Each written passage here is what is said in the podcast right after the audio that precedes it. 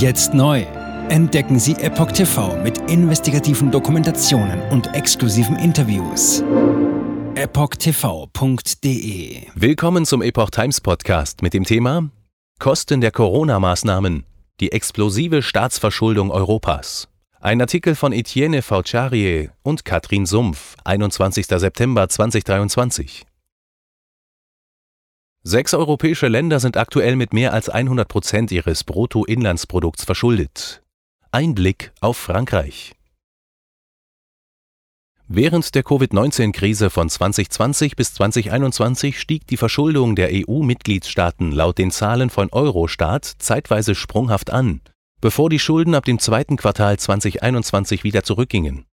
Allerdings haben sechs der 27 Länder bis heute immer noch eine Staatsverschuldung von mehr als 100 Prozent ihres Bruttoinlandsprodukts BIP.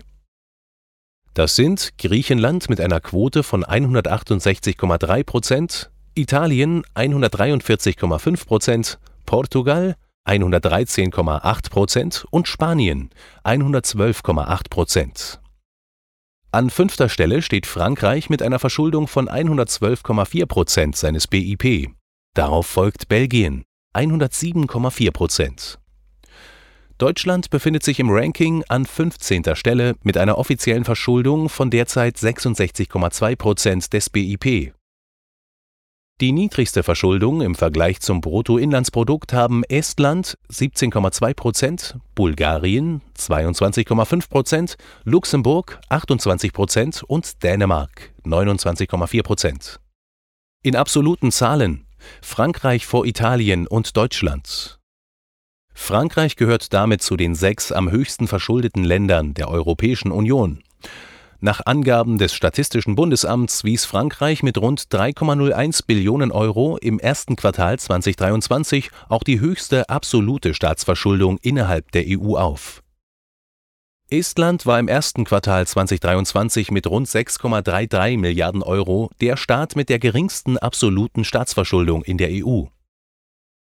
Noch drei weitere Staaten sind in Billionenhöhe verschuldet. Das sind Italien mit rund 2,79 Billionen, Deutschland mit 2,58 Billionen Euro und Spanien mit 1,53 Billionen Euro.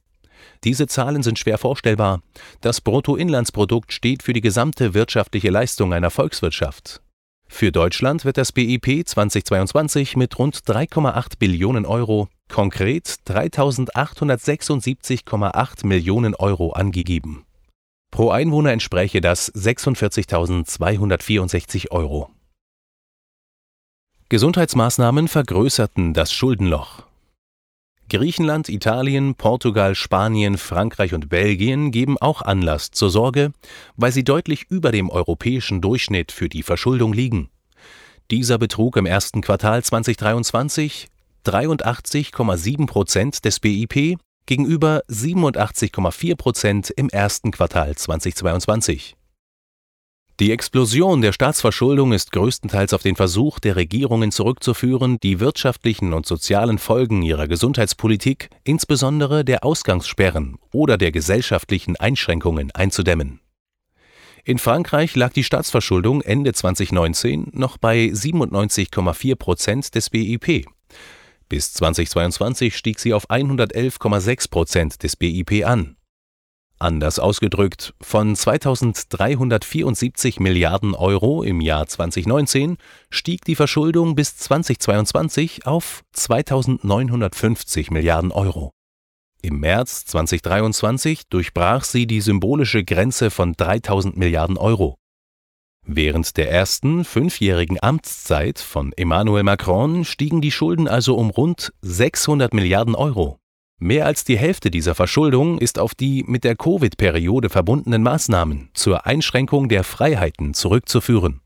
Tatsächlich handelt es sich bei 165 Milliarden Euro der Gesamtverschuldung um vom Staat zum Ausgleich gezahlte Hilfen, Sondermaßnahmen zur Konjunkturbelebung, Kurzarbeit, Entlastungen, Solidaritätsfonds usw. Hinzu kommt noch ein nahezu identischer Betrag, 155 Milliarden Euro, der dem Verlust an Steuereinnahmen, Sozialabgaben, Mehrwertsteuer usw. Entspricht. Wird die Gesundheitskrise außer Acht gelassen, dann hat Emmanuel Macron das Staatsdefizit somit um rund 300 Milliarden Euro ausgeweitet. Er knüpft damit an seinen Vorgänger François Hollande an, der während seiner sozialistischen Präsidentschaft die Schulden Frankreichs um 341 Milliarden Euro erhöhte. Frankreich sagt im Rating auf AA- ab. Die drei Jahre Whatever it takes, koste es was es wolle, blieben nicht ohne Folgen. Ende April 2023 beschloss die Ratingagentur Fitch, die Kreditwürdigkeit Frankreichs auf AA- herabzustufen. Angesichts der unerwartet niedrigen Wachstumsaussichten kamen die Analysten zu dem Ergebnis, dass der politische und soziale Kontext die Sanierung des Defizit und der Schulden erschweren könnte. Dies war das erste Mal seit neun Jahren, dass Frankreich abgestuft wurde. Bis 2011 hatte Frankreich bei allen Agenturen die Höchstnote AAA, 2013 stufte Fitch Ratings das französische Rating auf AA Plus herab, 2014 auf AA und schließlich 2023 auf AA minus.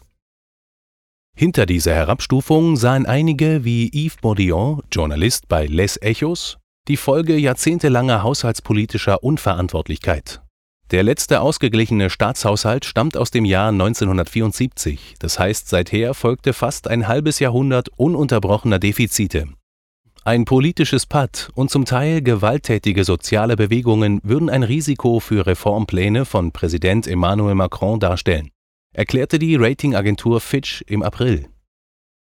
Sie warnte, dass geringere Wachstumsaussichten und eine geschwächte Wettbewerbsfähigkeit zu einer weiteren Herabstufung führen könnten Regierung will Schulden senken, Möglichkeiten begrenzt. Finanzminister Lee Mayre erklärte zu der Einstufung, Fitchs pessimistische Bewertung unterschätze die Konsequenzen der Reformen. Er bekräftigte die vollkommene Entschlossenheit der Regierung, das Staatsdefizit und die Verschuldung zu senken. Er glaube, die Fakten sprechen gegen die Einstufung durch Fitch. Wir können Strukturreformen umsetzen und werden das auch weiter für das Land tun, so Lee Mayre. Wir haben eine ganze Reihe von Reformen vor uns, die die Umwandlung des französischen Wirtschaftsmodells beschleunigen werden, erklärte Lemaire und verwies in diesem Zusammenhang auf einen Gesetzentwurf für grüne Industrien. Erst Mitte des Jahres setzte Macron seine umstrittene Rentenreform gegen große Widerstände durch. Finanzmärkte legen anhand dieses Ratings, das mit den Bewertungen anderer Agenturen verglichen wird, Zinssätze für Kredite an Staaten fest.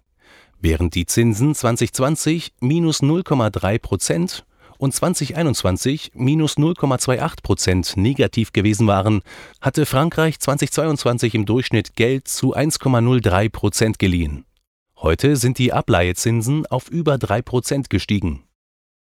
Das wirft in Frankreich erneut die Frage auf, ob die öffentlichen Ausgaben gesenkt werden müssen, da sich die Schuldenlast immer stärker auf die öffentlichen Haushalte auszuwirken droht. Ein Umschichten der Schulden, also eine Rückzahlung fälliger Kredite, durch neue Kredite wird schwieriger, wenn die Zinssätze steigen, da neue Kredite teurer sind als die alten. Deutschland noch bei AAA. Obwohl die Ratingagentur Fitch davon ausgeht, dass die deutsche Wirtschaft im Jahr 2023 um 0,4 Prozent schrumpft, bleibt Deutschland derzeit das AAA-Rating erhalten. Die Analysten sprachen am 15. September 2021 allerdings von strukturellen Herausforderungen. Die Wachstumsleistung Deutschlands in den letzten fünf Jahren 0,6 Prozent und in unseren Prognosen gehört zu den schwächsten in der Ratingkategorie AAA, was zum Teil strukturelle Herausforderungen wie eine ungünstige demografische Entwicklung und ein verlangsamtes Produktivitätswachstum widerspiegelt die deutschen Behörden stünden zunehmend unter Druck, ehrgeizige Reformen zur Verbesserung des Wachstumspotenzials umzusetzen. Und wachsende Meinungsverschiedenheiten zwischen den regierenden Koalitionsparteien würden zu einer gewissen Unsicherheit über den Umfang und die Wirksamkeit der Reformen führen. Jetzt neu auf Epoch TV. Impfgeschichten, die Ihnen nie erzählt wurden. Eine eindringliche und aufschlussreiche Dokumentation deren Trailer YouTube nach drei Minuten entfernt hat. Schauen Sie für nur kurze Zeit die gesamte Doku kostenfrei. Jetzt auf epochtv.de. Ich war geimpft worden. Ich begann unkontrolliert zu zittern. Er verstarb 33 Tage später. Ich kann meinen Kopf nicht aufrecht halten. Dann brach ich zusammen, ganz plötzlich. Vom Start weg haben wir nicht die Bedingungen erreicht, die normalerweise erreicht werden müssen.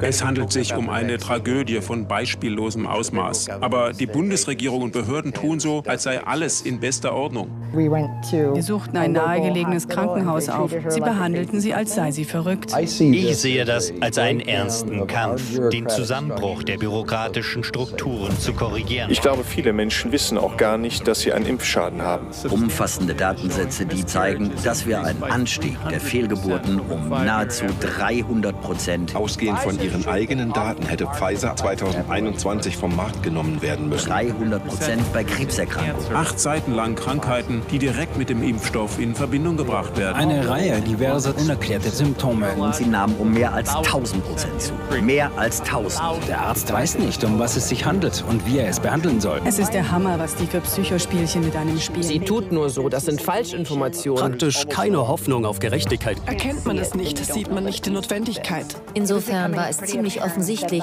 und das Krankenhaus wusste, dass etwas im Gange war.